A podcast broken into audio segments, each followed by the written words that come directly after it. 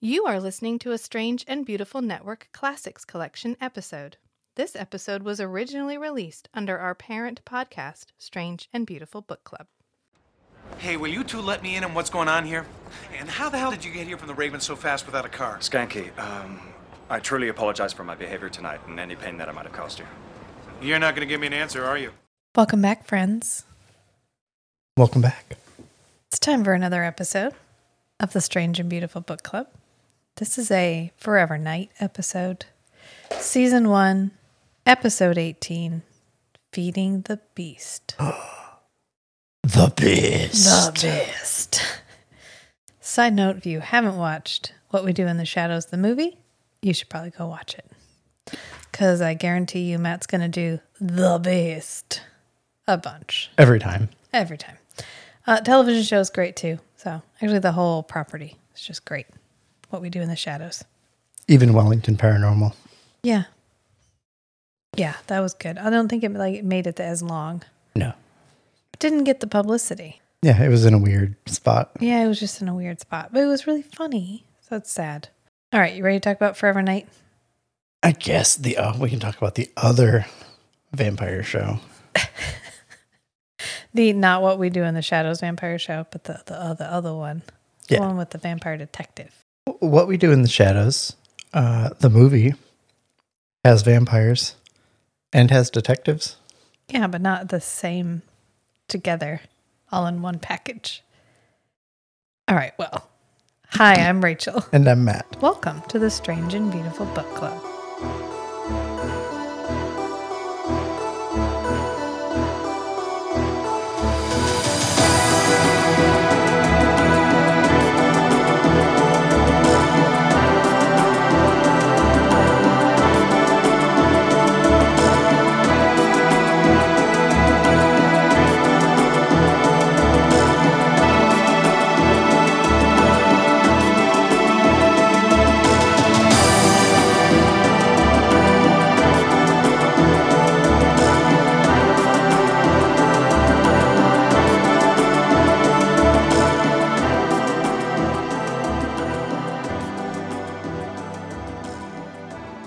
So we open on somebody making out with a dude in what looks like a nursery.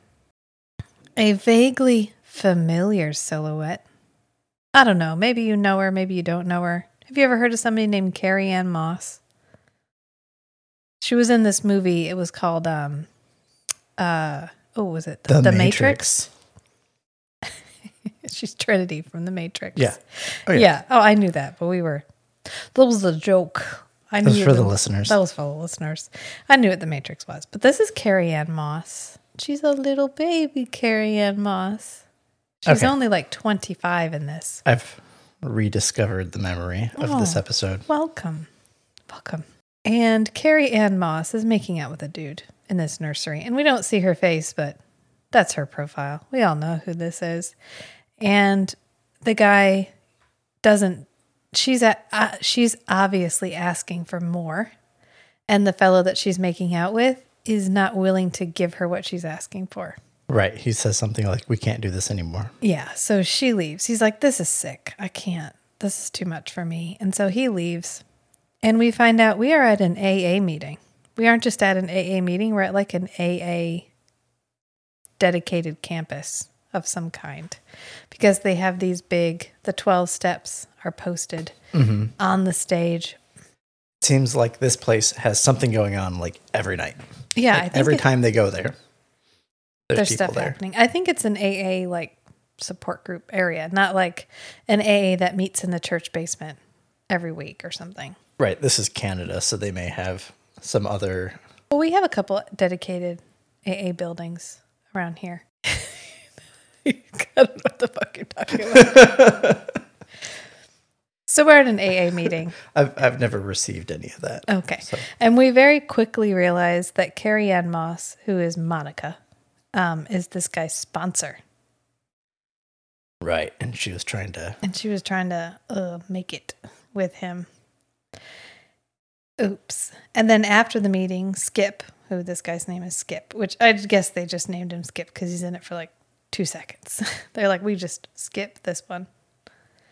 He gets in his car and there's a bottle of liquor on the passenger seat. And he picks it up and he's like, What is this, a fucking joke? And then somebody shoots him through the bottle of liquor, breaks the bottle Bang. of liquor, and kills Dead. him. Yeah. And then they light the alcohol on fire. Right. Just to add insult to yeah, injury. just to really add add it there because there's no way this is going to burn enough to cover the bullet hole. Right. So Clearly, this is some kind of statement. Revenge, Revenge. one might say. Yeah, and then we cut to the credits. So that's our setup. We're at an AA meeting. We've got Carrie-Anne Moss. Dude got killed with his drug of choice. And bottom, bottom, we go to our credits. And when we come back, Skanky is attempting to interrogate everybody. Nick's not there. This is just Skanky. So there's nobody to buffer Skanky. And Skanky is in the worst place for Skanky, which is somewhere where he needs to be um, tactful and sensitive and Discreet. discreet and capable of understanding when to rein his mouth in and when not to rein his mouth in because he's trying to interrogate all of these people but of course they are at alcoholics anonymous they are not giving their last names they are giving their first name in a letter because they are under no obligation to give their full names to the police and they're not going to I mean, they're cooperating to the extent that they can, but Right. But they're not going to give out any personal information because they don't want yeah, that would defeat they the don't want purpose to of get the program. doxxed. Yeah, and it would defeat the purpose of the program. Right. And you know, a lot of people are there because they're trying to they're trying to seek help, but if anybody found out that they had a problem in the first place, it could cause more problems in Right, their he's- lives. The way he's going about it uh removes the second A. Yeah. He's trying for not anonymous, just substance abuse disorder. Yeah. Yeah, so this is really not our moment for Skanky to shine, and he doesn't, as one As might usual. expect. And he's after he gets done making fun of a couple of them for not having last names, he attempts to bum a smoke from one of the addicts, which sets up our mini tiny plot line in this episode, which is Skanky's own addiction to smoking. That he is not acknowledging. Right, because we've referenced it several times about him wanting to quit or Myra wanting him to quit. And he says he's quit or he's down to just a couple smokes a day. But the, as the lady says, yeah, but how many do you bum from other people? Right. And he's really not here to hear that. He's not And so receiving he's- that right now. He's bumming cigarettes like this entire episode. Right, because it's it's trying to set up his not everyone no one is blameless. Right. No one is without addiction. Right. And his uh not necessarily hypocrisy, but his blindness to his own behavior. Yeah. His unwillingness to see himself. Right. Right. And but he does eventually talk to Monica, who is Carrie-Anne Moss, and she's happy to tell him her whole name. But he does ask her, What's your addiction? And she goes, Actually, that's too personal. Monica, if you don't mind me asking, what was your. Addiction? Yeah. I do mind. So she won't tell Right. him what her addiction is because that's a step too far. Right. This is her public persona. Yeah. Is she she's a um a sponsor Right. and like this is her job. She helps people recover. Right. And so if somebody tried to, you know, if somebody got her full name and looked into what she does, well, it's not going to disclose anything to her employer about her private activity or whatever. Right.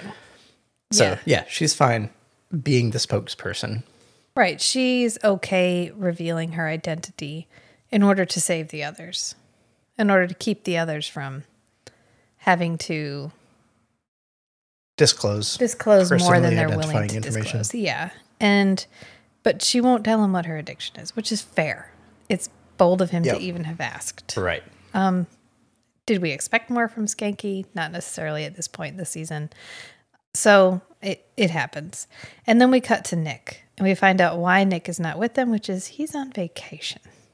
And he's using this vacation to paint a painting very aggressively and frantically. Yep. He is scrubbing this paintbrush, uh, dripping paint all over the floor, just really into this painting. And the phone rings. And he reaches for something, and it turns out he's reaching for a bottle, not the phone. Has he ever answered the phone when Skanky calls? Because our plot device in this is always that the Maybe a handful of times. that the answering machine picks up, and then we get Skanky Right. monologuing. That's how he uses. That's what he uses to screen his phone calls. Yeah. So it's Skanky. And Skanky's like, Nick, you got any bad habits?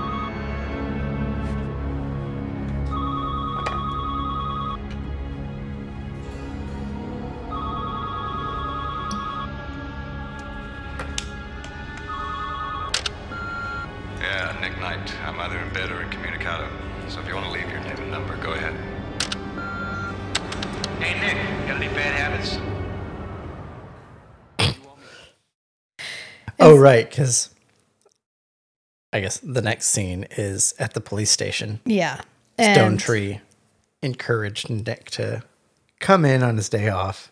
Right. Nick's like, um, I'm on vacation. Did anybody did, did anybody fucking write that down? Right next Yeah, we wrote it down right next to Nick is allergic to the sun and can't go out during the day.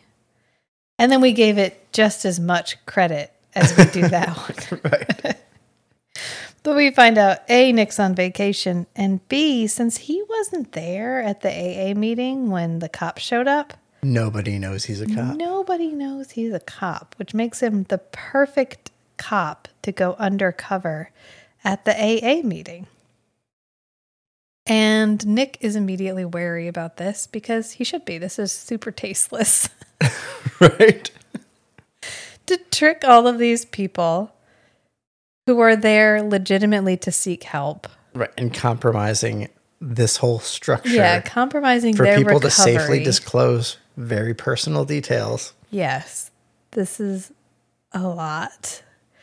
Uh, but Nick agrees. At least he's not wearing a wire. Yeah, that's true. Um, Nick agrees. I think because he's kind of like, hmm, I've never tried AA. I could give this a shot. Yeah, this 12 step thing, I've heard good things about it. Yeah, technically, he's addicted. He's addicted in the same way that I'm addicted to eating because I need to do it in order to stay alive. Right. and he needs to drink blood in order to stay alive. But hey, let's call it an addiction. That's fine. That's what Natalie keeps telling him Right. is that he's an addict, except during Dark Knight Part 2, when he finally made it three days without blood, she gives him blood to save his life. She was like, What, you wanted to starve to death? Right. Because in that situation, he was so weak he could barely move. Right. But in this episode, But we're still clinging to the idea that this is an addiction. If we just stop doing it, he'll be fine instead of, oh, I don't know, starving to death. right, is was it withdrawal or was it starving? Pick one, Natalie. Which one is it? Yeah. So Nick is, uh, he's like, okay, that's fine. Yeah, we'll try it. So he joins AA. And of course, guess who's his sponsor? Uh, I get the sense that Monica is like everybody's sponsor. Right. Or is it just the good looking guys? Well, no wonder Monica is unwell. She's got a lot on her plate. Literally everyone that shows up, they're like, "Oh, you should go with Monica. She's the best." That He's is the a, best sponsor ever. That is a lot of stress to put on somebody. yeah. So she meet he meets Monica and Hillary immediately, Which And- Hillary is Monica's Sister. Sister. and Hillary is trying to get Nick to go elsewhere. You know, there's other AA groups because she immediately sees that Monica's like, "Oh, ho, ho, ho. hello." Right. She's like, you may want to like shop around. Yeah. This group may not be the right group for you. this group is not the right group for you. You could shop around. You could go. This is exactly how my mother communicates. What she's trying to say is, you aren't welcome here, Nick. We need you to go somewhere else because my sister is incorrigible and she's already got her eyes set on you and I can see it. But what she's saying is, hey, do you really think here is best for you? Maybe. Do you- Don't you want to? Do you want to try you know, just checking out some other groups. You should. You should totally go check out other groups Right. immediately. Yeah. Do you want to?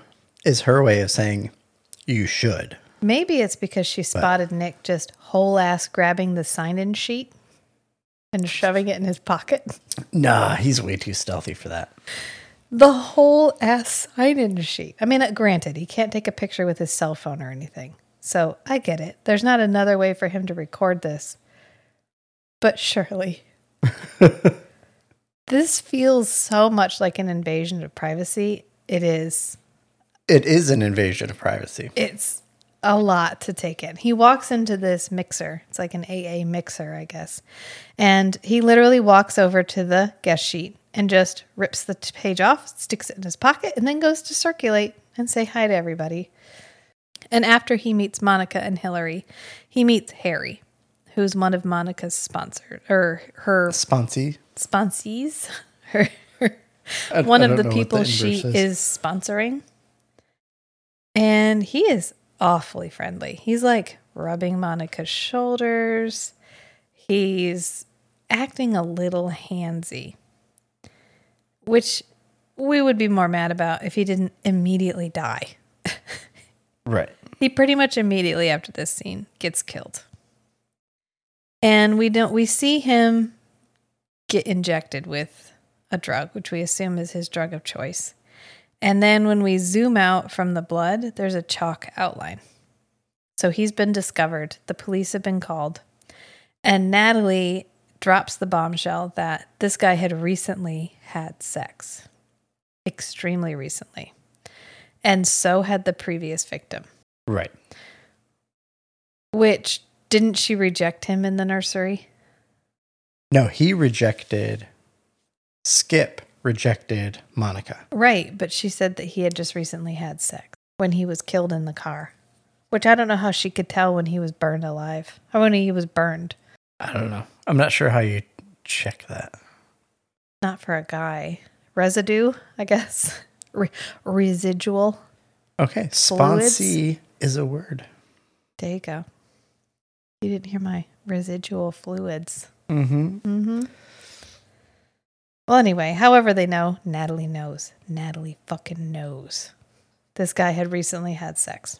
Maybe they'd had sex like a day before. I don't know how recent recent is. You know what? It's fine. We'll just accept it. These guys had recently had sex. Full stop. Moving on. Nick is acting a little off in this interaction because he just went to his first AA meeting and he learned that the first step was admitting to someone that he trusted and whose opinion he valued that he is powerless before his addiction. Right. So he chooses Skanky. Mistake number one. Which means right whole ass in front of Natalie.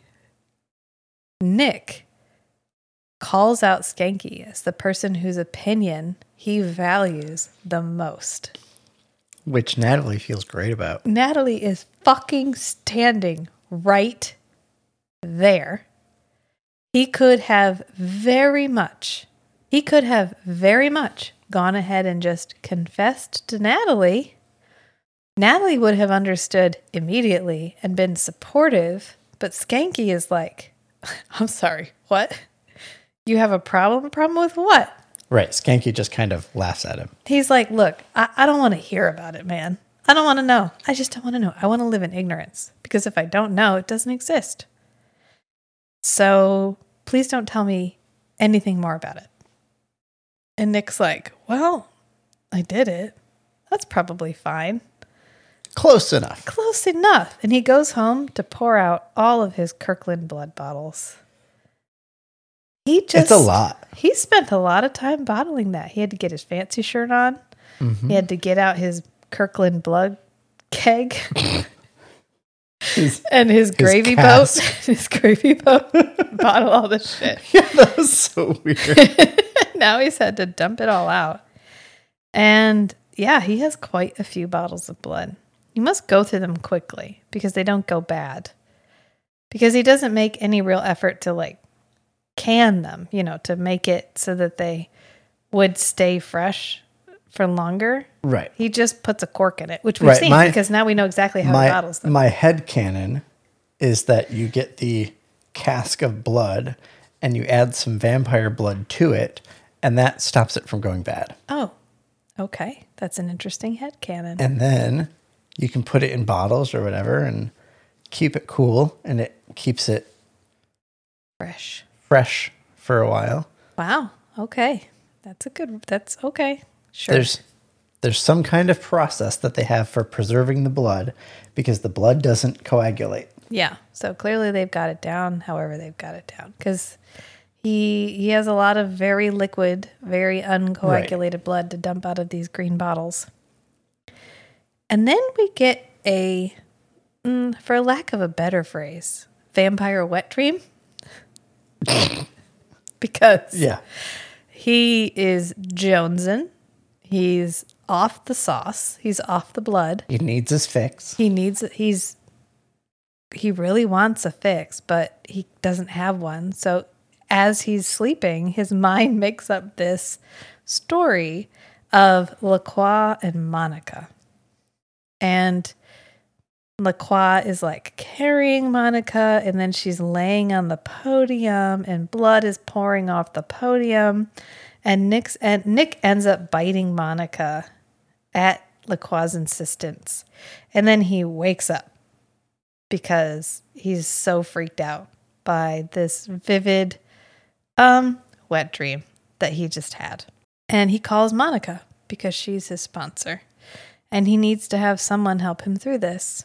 And she takes him out to a cafe, Like a diner. like a diner, which is not the same diner as the nightmare that he had in Dying for Fame. Definitely not. Definitely not. But this time he really, really does eat a french fry. And he's super dramatic about it. He like shoves it in his mouth and he's like, And he's surprised yeah, that he doesn't vomit it out. yeah. And he says that he just jumped off a cliff and it didn't hurt at all. She's like, it's, um, it's just a fry. He's like, it's not about the fry, Monica. It's not about the fry. Is it always this bad? Sometimes it's worse. Our worst victims are ourselves, you know.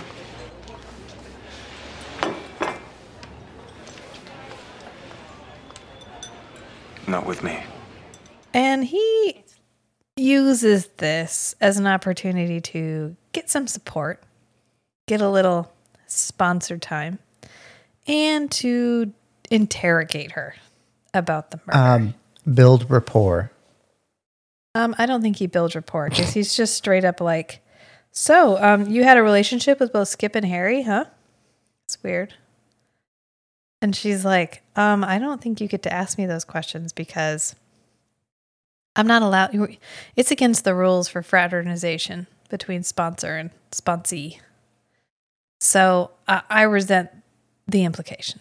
And we're all such great rule followers here. Yeah, she's like, I would never break that kind of a rule. I absolutely keep it professional and separate at all times. She for the next it. 15 minutes. for the next 15 minutes. I mean, she doesn't, obviously, because we opened on her making out with a dude, which, to be fair, it was a silhouette. We didn't see Right. that it was her. And we knew it was her because we all know who Carrie-Anne Moss is. Right. In 1993, she wouldn't have been as recognizable. This is this is a whole 6 years before she's in The Matrix. Before she becomes Carrie-Anne Moss of The Matrix. And we get more Skanky. Skanky being in denial about his smoking and his quote Right. addiction. Right. Doesn't he ask? He tries to get a cigarette off somebody and they don't have one. And so he gets real frantic. Well, he asks, and they're like, he, they, he just keeps having to come up against his own addiction. And he's also kind of reeling from the fact that Nick professed Right. the fact that he has an addiction and that he is powerless against right. And so now Nick, the unstoppable super partner, Yeah. has vocally articulated that he has a, a flaw, a weakness. Yeah, he has a problem. And Skanky's like, oh, shit. I needed him to be perfect because he's who I live vicariously through. and Nick is actually doing really well. He shows up at the precinct, and Natalie's like, Wow, you've got actual color in your cheeks. Like, you look really good. And Nick's like, Wow, thanks. I feel really good. And Natalie's like, Don't get too fucking comfortable, Nick. It's not going to work. Pick a side, Natalie. I mean, well, uh, this may be a little bit of um, leftover salt from earlier yeah. when he confessed to Skanky instead of her. Well, it wouldn't really work with her because she already knows. So right, but has he ever actually articulated the fact that he can't stop drinking blood because it is too hard for him to quit? um We don't know. he may feel like she should know this. He shouldn't have to say it to her. Yeah, I'm still stuck on the Skanky. I mean, I get why we did Skanky. It's a character building. It's a relationship building. It's a a way of It generates advancing drama. It generates more drama. If he had just confessed to Natalie, she we don't get the the layer of confusion and of Skanky having this realization that Nick is not exactly who he thought he was. But at the same time, Natalie is clearly salty about this because she is not optimistic when Nick says he's doing really good. Of course, she's been through this with Nick several times now Right. and he has continuously gone back to what he was doing before. So I can kind of understand why she is not all on the bandwagon, even though Nick appears to be doing really well. And she's like, "Look, you you need to be careful. You are getting your hopes up, and if you get your hopes up too high and then your heart gets broken, I'm really afraid of what might happen." So I right. need you to she she knows from the stories that Nick has told her that it once he gets hungry enough, it'll take over. Yeah. and and especially if he has a an emotionally vulnerable moment Right. then you know the hunger will just push him aside Yeah. and just get the blood that it wants And Natalie is also, I think, as I've stated in previous episodes, low key terrified of Nick because she's well aware of what he is capable of doing. And she probably doesn't want to be around if he has a relapse and goes on a binge because this isn't like I go to the store, the party store, and buy myself some a couple bottles of liquor and get shit faced this is, I could literally go out and kill people to get what I want. So, a relapse on Nick looks a whole lot scarier than a relapse from most addicts. Scarier in a, he wouldn't be personally in a harmed. collateral damage In a collateral damage, yeah. Not he wouldn't be personally harmed by it. In fact, he'd probably be better if he went out and went on like a blood fueled murderous rampage. But nobody else would be happy. So she's like, look, please, for everyone's sake, keep your expectations realistic. And he's like, well, you're just being a fucking spoil sport, and I don't need to receive that right now. I don't. So they go to talk to Stonetree, and they find out that all the victims are connected to Monica Howard. surprise Surprise to no one. And then we get another driving clip, which they must have put a lot of work into the driving clips for Dark Knight because we have used them a bunch a bunch. And this is episode what? 16, 17? and we're still using them And we're still using them. This is a Dark Knight driving clip because he's wearing the popped collar and the white sweater Hey. from Dark Knight. it's free real estate It is. if it was good enough for Dark Knight, it's good enough for this episode. That's what my mother always says. And Monica follows him home. and for some reason, after she follows him home, he's like, Hey, fancy meeting you in my driveway. Do you want to come up for coffee? Weird. Did you have business uh, in my apartment because I live. Oh yeah, I, was live in like in the neighborhood. a warehouse. There's literally one, no reason why anyone else would be around here. But hey, it's fine. It's fine. And so he brings her in for coffee, ostensibly, and she's admiring his painting. And he tells her that it's his beast. The beast. The beast. And she's like, "Oh yeah, this is kind of hot."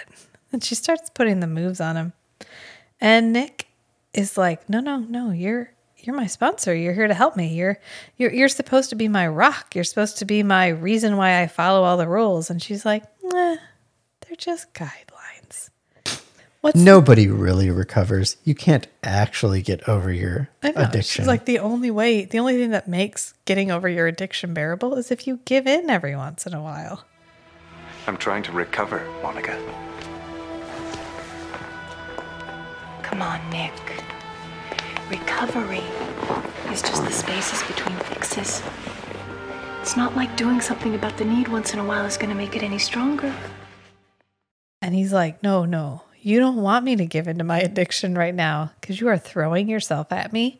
And it's exactly what I want. I had a wet dream about this last night. Do you want me to tell you about it? I, I killed you, but my master was there. It was a whole thing. And she is really throwing herself at him, but he keep to his credit, he keeps pushing her away. And even well, when he's done this to every woman who's thrown themselves at him for at least this whole season, yeah, probably longer than that. And she tells him recovery is just the space between fixes. And Which is the first step toward her, towards him uh, realizing her manipulation and betrayal of him. yeah, and he does eventually just push her away completely. And as she's leaving, she tells him, "You better learn how to carry your beast because even if you get through all tw- all twelve steps, it's never going away." Why do you all have to be the same, huh? Coming after me, bleeding with your addictions. God forbid I should weaken for a fraction of an instant. Does that make me a monster? It never goes away, Nick. Our beasts are on our backs forever. There's no magic bullet, there's no cure. And you better learn how to carry your beast on your back. Right. It's, always, going to be, there. And Jinx. And there's nothing you can do, nothing to make it go away. The best you're ever going to be able to do is not going to is not give into it. And she's like, "So, peace out, motherfucker. I'm going to go fuck somebody else and I'm going to enjoy doing it." Hashtag Monica. And she leaves.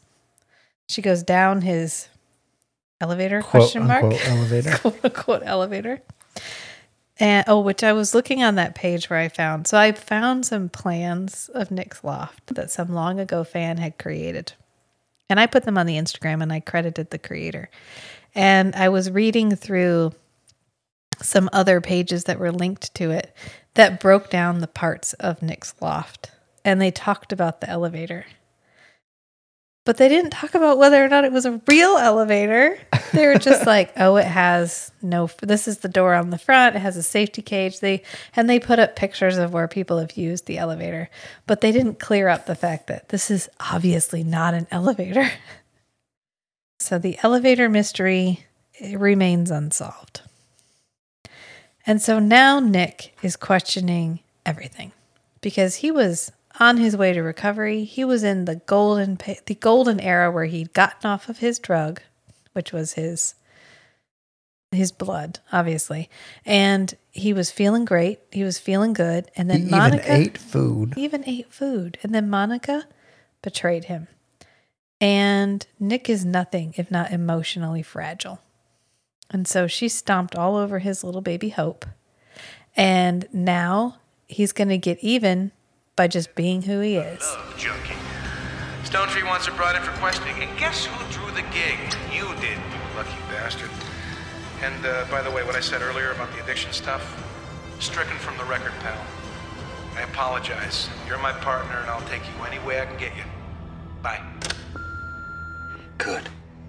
And so hallucinatory Lacroix shows up because Lacroix is present in all of Nick's lowest moments. Even if Lacroix, is dead. lives in his mind rent free. Yes. Yes. It's like, the, I mean, basically, if you had an abusive parent that hung around for 800 years, you would have PTSD flashbacks of them, just like Nick does.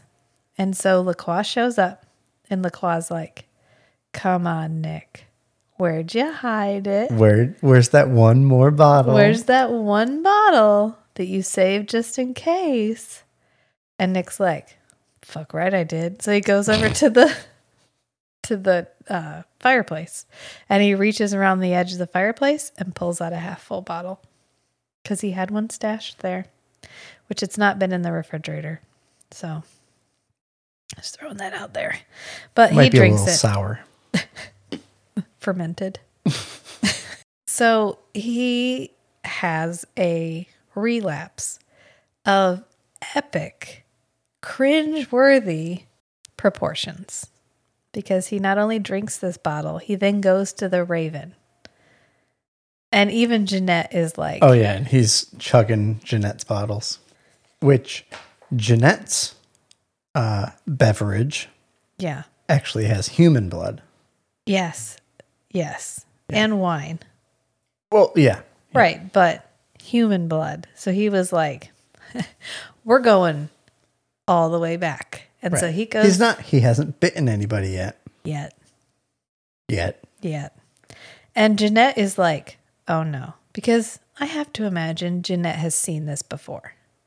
Janette's been here. She's oh, been Oh, yeah. through Nick's toxic spiral of deprivation and indulgence and deprivation and indulgence.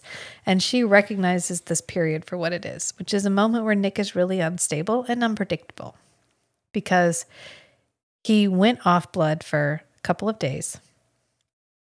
And now it's like he has given himself permission to just do whatever he wants because Monica showed him that no one that this is a consistent theme in this show, which is humanity is never as good as Nick thinks it is. Right. He equates mortality and morality. That if you are mortal, you are inherently more moral than he is.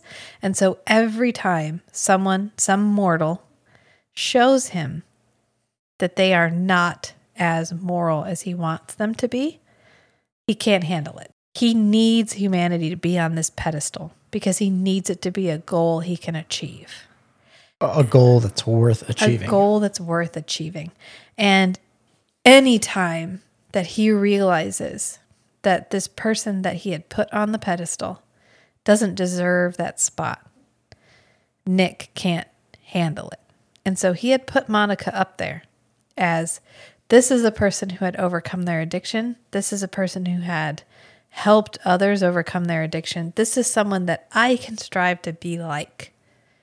This is a touchstone for me to reach. And then, as soon as he realized she wasn't worthy of the podium he put her on, not because she's a bad person, but because she tried to get him to indulge in his own addiction, he can't, he, he loses it. He goes to the Raven. He's binging, Binging. on blood. And Janette is so concerned. She actually calls Skanky and Natalie to come get Nick because she realizes she is not the one who's going to save Nick in this situation right. because she isn't ever the human goal that he's working towards. He needs his human friends to remind him of who he wants to be Right. of who he's trying to be. And so she calls Skanky and Natalie before to come get him before he does something that he really is going to regret. Right. And I think Janette needs Nick to be the one who's always striving to be uh, like whatever she perceives his ideal to be. Yeah. Right. He's always striving toward this ideal. And I think she needs that just as a reference point in her life, just so she doesn't go too far Yeah. like away from humanity Yeah. E- even if she doesn't even think it that way But, I uh, think neither one of them want to become Lacroix. right. And Nick being on one end and Lacroix being on the other end of the extremes and Janette in the middle. Right. It's if Janette easier- has virtuous Nick Yeah. as a reference point for how to live in the world, she she knows that she will never go all the way over to the Lacroix end of the spectrum. Right. He keeps her in the middle. Yeah. Which is where right where she likes to be. Right where she likes to be. And so Nick, at by the time Skanky and Natalie arrive, he has seduced a woman off the dance floor, A human woman. a human woman, and taken her to the back. And in his defense, I think he thought she was a vampire because she's wearing really pale makeup because she's Right. she's done up in goth chic. And he's like, I think you belong back here with the denizens of the night. And then they have this really weird, awkward exchange where he's she's like, Is death sexy? And he's like, Death is super sexy. He's just like he's trying to flirt and she's trying to flirt. But she doesn't really know what's going on. And he just wants to kill her. He's just trying to He's uh he's thirsty. yeah, he's a little thirsty. And he's I think unconsciously trying to talk himself out of it. Or give her a chance to talk him out of it. Right. I think yeah, I think he's trying to give her enough signals Yeah. of what he wants to do that she can reject him, Yeah. but she's not because he's an 800 year old vampire and maybe he, like he's kind of charming her, like whatever, hypnotizing her. I don't And think she- we don't get our heartbeat. That's true.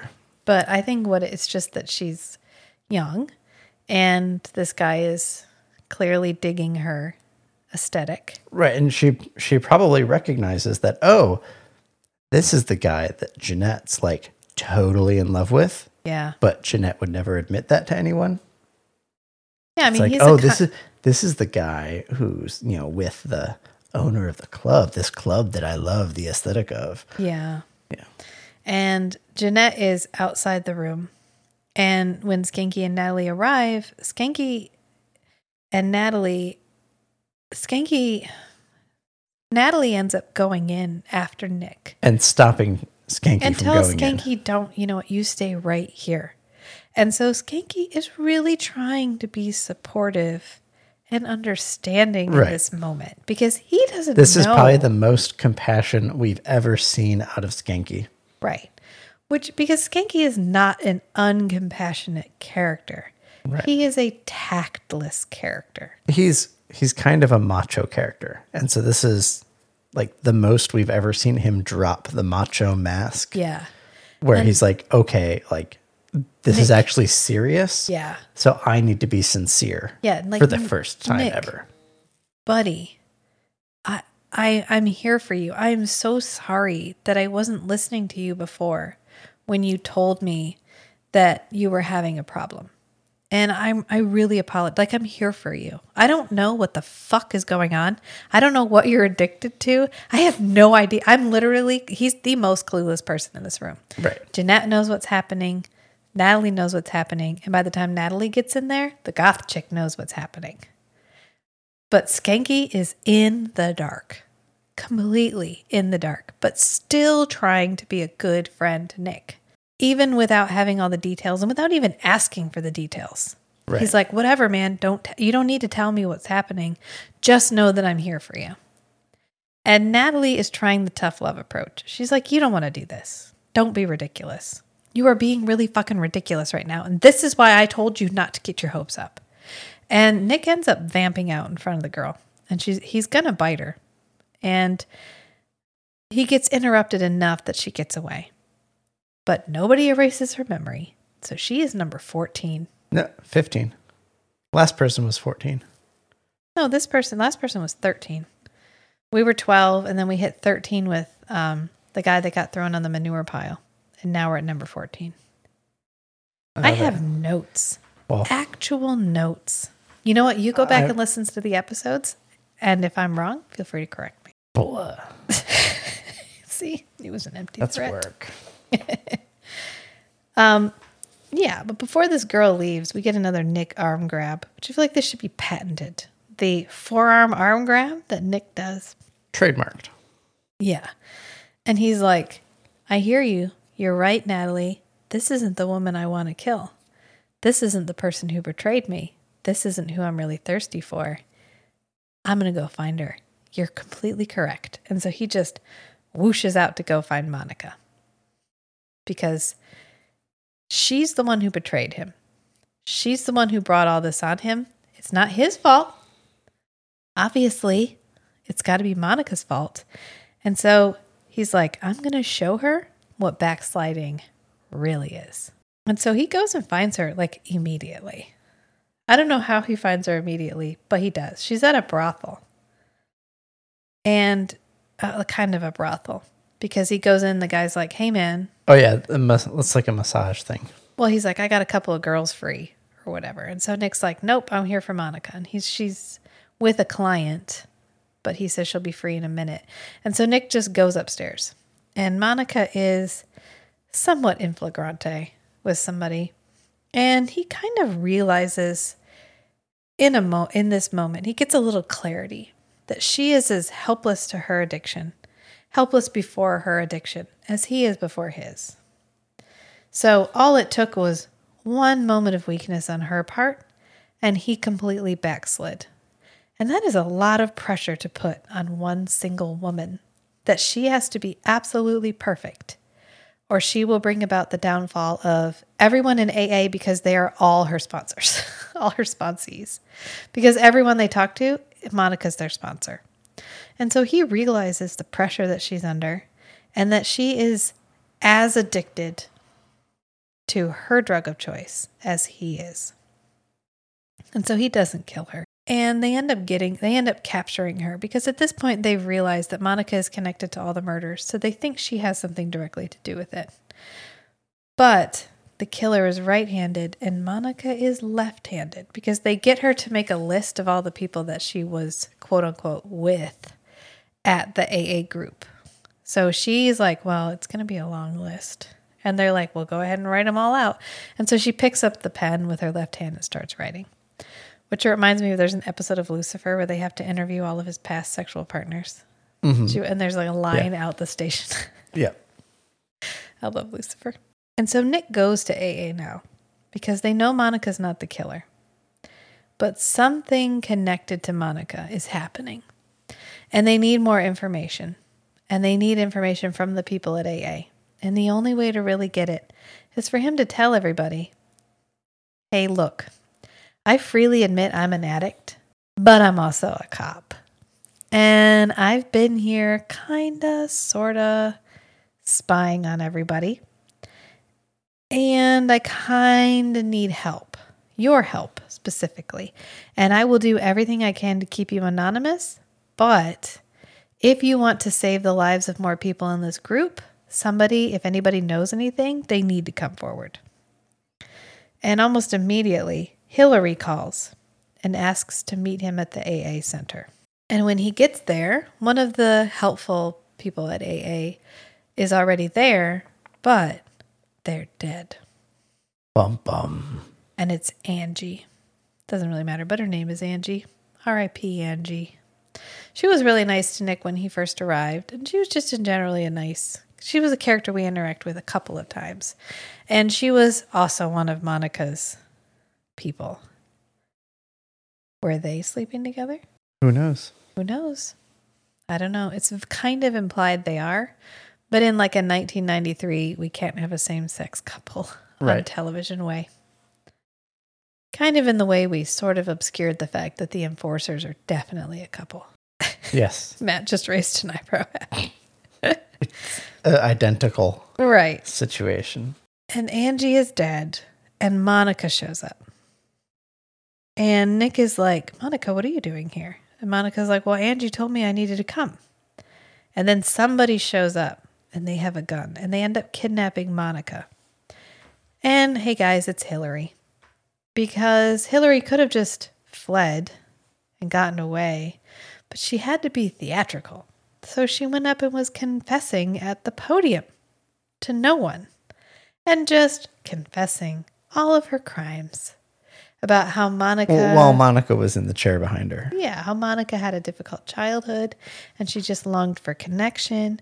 And all she was really looking for was love. And she was just addicted to love. And that shouldn't be something that she's punished for. Right. And she, Hillary interpreted all of Monica's um, Dalliances. dalliances with the other person taking advantage of Monica's addiction. yeah.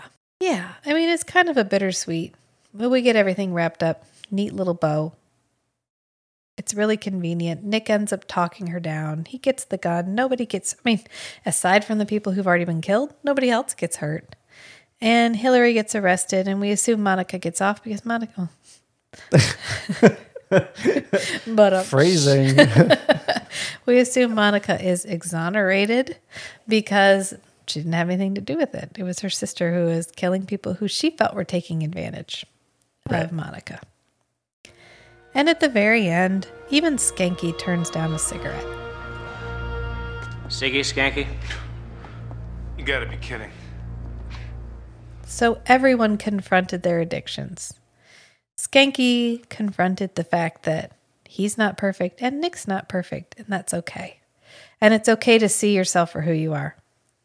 And Nick went right back to what he normally does. So clearly we've dispensed with his idea. He didn't go find another AA meeting, even though it was working for him. He was just like, well, that didn't work. So darn, shoot.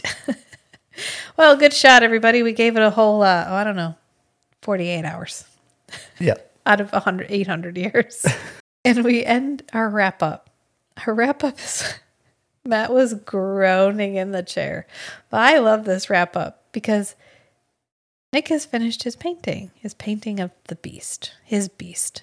Oh, yes. Skanky comes in. and- yeah. And Natalie says she likes it. I really like it. And Skanky's like, oh, yeah, it's nice. And Nick is like, I do not trust your judgment. You have a velvet Elvis painting in your locker.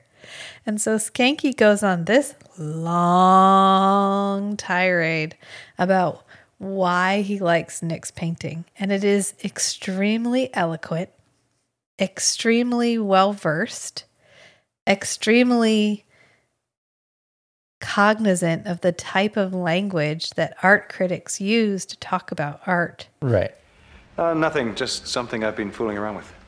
Well, you think I know nothing about art? No, it's just that you have a velvet painting of Elvis in your locker. Very funny. Interesting. Very interesting. Mm-hmm. I'm seeing a kind of subtextual renaissance of the ideal. The playful use of light and shadow, if I'm not mistaken, portends almost a, a stylistic opening, no? Unfolding within the realms of psychological the nature of self acceptance, the, the journey from darkness into light, from doubt into hope. Exactly. The, the destruction of the existential, and I'm delighted to see the triumph of the humanistic. Myra keeps a copy of the Andy Warhol diaries in the John. And both Nick and Natalie are like, Stunned. uh, Skanky? Skanky's like, yeah, Myra has a copy of the Warhol diaries in the bathroom. so he's just like He's parroting. paraphrasing from the Warhol diaries. But he did a good job of summarize of taking stuff that he'd learned in the Warhol diaries and then applying it to Nick's painting. So there you go. There's He was- Skanky's hidden depths. For He was able to bullshit convincingly. Yeah. Yeah. This was an interesting uh kind of a development episode for Nick. I mean, we already know that Nick is uh, volatile because he can't just break locks. He's got to fucking rip whole doors off, toss Right. them down alleyways and shit. So we know he's a little over the top. Nick is a little bit extra, and he definitely gets really excited before he ever leaps. And we got a good view of that in this episode of his needle swing from one extreme to the other. And we got an idea that some of the people in his life who he's been around for more than a little while are all very accustomed to his needle swings, his one extreme to the other, especially Janette, who is Right. immediately leery of the type of attitude that Nick is in when he's at the Raven. You would think Janette would celebrate. Right. That they could have Yeah. a, a wild binge night together. Right. Like, yeah, absolutely. Bring another Right. bottle. That's why I think Janette knows that she needs Nick and I to think be like the better person. and I think she knows the importance of Nick's morality right. to Nick. To yeah, to Nick. And so she is respecting his needs. Okay, how about this? I'm ready. And uh, here's how I've heard someone say it before. Janette wants what is best for the part of Nick that wants what is best for Nick. Yes. Which even I, if that is not what like superficial Nick wants. which I think is a testament to the connection that Nick and Janette have. Because you would expect Janette to exploit this for her own gain. Because she wants Nick back. Oh yeah. And this would be a way for her to get Nick back as Nick the vampire and not Nick the troubled wannabe mortal, which he has been for so long. And she does not jump at this opportunity. In fact, she calls the people that she knows are his support system and has them come in because she recognizes that this isn't her moment, that this isn't the time when she can support him. She needs somebody else. And she even calls in Skanky, who has no idea what Nick is, which is risking exposing what Nick is to Skanky because of the volatile mood that he's in. And she's still willing to do it because she probably knows what the fallout looks like. Because she's probably She's been probably with seen him this through a this bunch of before. times. Yes. And if she can do anything to prevent that, or at least maintain the moral high ground, so that later he's like, Why didn't you help me? She can say, I called your friends. I tried to dissuade you from doing this. I cut you off from getting more blood. And you were so determined, I couldn't stop you. But I tried.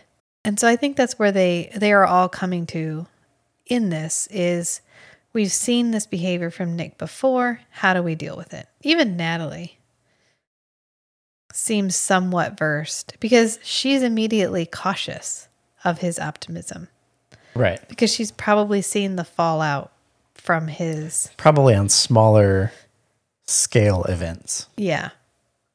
than what Janette is uh, anticipating. right. So i think this is a good is this my favorite episode? Hmm. not necessarily. I don't watch it. I don't rewatch it as much as i rewatch some of them. But i think it's a good building episode for a lot of the characters and we are sneaking up on the end of season one so this is our our shot to really flesh out these characters before renewal season came around and to really hook the audience with new revelations about who they are and about what they're capable of. And I think they do a good job with that. Yeah. It's not as funny as Father Figure. it's not a funny episode. No. It deals with a lot of heavy themes, which is the fact that what Nick is and what Nick has to do is very close to an addiction. That's one of the things I liked about the British being human is the vampires in the British being human, BBC being human, don't actually need blood. It is actually just an addiction. Um, I think it does enhance It them. it keeps them from remembering what they've done. Oh, that's right. Yeah. And so once you stop drinking blood, you remember all of the things you, you remember did. the the emotional significance Yeah, so the longer the things that you've done. you go without giving up blood, the more terrible things you do, the harder it is to give up blood because the more you remember the terrible things you've done. Right. And I love that concept. And I liked that show a lot. It's a good show. So if you have British Being Human, highly recommend it. The American version is good too, but in the American version, he has to drink blood, which is still good. They still really treat it like an addiction that he can't shake. And I like that view, and I like it when we explore that. And we do a lot of that in this episode. And even though it's a little hard to listen to Nick try to talk to this like 19 year old goth chick, especially since he doesn't even take off his coat. I think that's part of what bothers me is he's wearing his out, like his outside coat the entire time, and she's in like a strappy black dress. Right. He's always wearing his coat. Maybe he doesn't know when it's cold and hot or whatever. Or the purple members only jacket It, just hits it might so be right. uh it might be symbolic. Like metaphorical. He's got a lot of layers, Like he he always like an undead onion. he keeps his uh boundaries up. Oh, yeah, could be. Like his collar. They're always popped. Well, that's to prevent a vampire from biting you on the neck. Keep your hand at the level of your eyes. so that way the vampire bites your arm instead of your neck. That's what we're missing a Forever Knight musical. Even Buffy got a musical. You know what? Dying for Fame was kind of the Forever Knight musical. Yes. Yep. We even got Nick the. sang. Did he? Yeah. When he's sitting at like the vanity in his like I don't dream think he mode. sings though, does he? I thought he sang. God, I don't know. Maybe I blocked it out. I know at the end he does the fist in the air from Breakfast Club. Yeah. He like spins and walks away. So anyway, I think we should leave it there before this. so we have an Instagram. Uh, we have 18 followers on Spotify now. 18. Woohoo. I don't know if you know this, guys, but we're kind of a big deal. And you know, what? I'm going to try to say folks. I was reading about that the other day. A more uh, gender neutral, generic term for a group of people, folks. How about dudes? No, dude still has a male connotation. We're going to go folks. Okay. All right, folks. All right, folks. We're friends. Either one. Anyway, we have Instagram. It's that Strange and Beautiful Book Club. We also have a Patreon, Strange and Beautiful Book Club. There's a link to both in the show notes. Uh, feel free, hop over to Patreon, join the one dollar tier, buy us a cup of coffee every month. Come on, it's what's a what's a dollar? Um, I'm really looking to get enough support on Patreon that we never have to do ads. I would love that, or sign up with some like anyone would ever invite us to be on it. like Wondery or something. I don't want to be behind a paywall. I just Yeah. don't. I don't. That's not. That's not why we started this. Uh, and help just build the community. That's what I really want. It's just a community of people that interact and we talk about all these fun, forgotten television shows and movies. If you want to give us a recommendation, I don't talk about it as much as I used to, but we still have a recommendation form. It's on our website. You can go there, click on it, fill out the Google form. It'll send me an email. You can fill out whatever sections you want to, um, and just tell us something you'd love to have us watch. Uh, we have gotten still three recommendations in the history of the Strange and Beautiful Book Club, so I'd love to add to that number. Feel free to hop over and suggest something. If you want to email us, you can at the hosts at strangeandbeautiful.club. If you want to email me personally, it's at Rachel at strangeandbeautiful.club. And if you want to email Matt, that would be Matt at strangeandbeautiful.club. Do you have anything you want to add? Nope, I think that's it. Super green. All right. So remember, sometimes the strangest things are the most beautiful too. So be who you are and love what you love. Until next time, friends. Bye.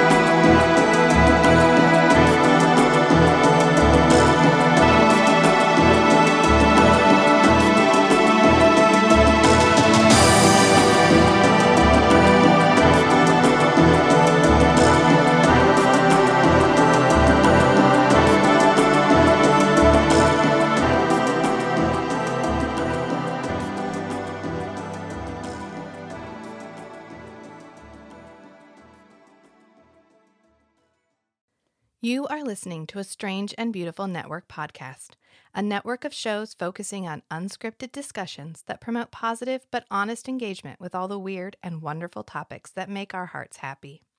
I want to take a moment to express my heartfelt gratitude to all our listeners. Your continuous support and engagement mean the world to us. So if you're enjoying the show, make sure to spread the love. Rate, review, and subscribe wherever you listen to your podcasts. Follow us on Instagram at Strange and Beautiful Network to stay updated on the latest episodes, behind the scenes peeks, and exclusive content from all our shows. You can also find additional ways to support this show on our Patreon page at patreon.com forward slash strange and beautiful network. By becoming a patron, you'll gain access to bonus episodes, early releases, our Discord channel, and other exciting perks. Thanks for listening, and we'll see you next time.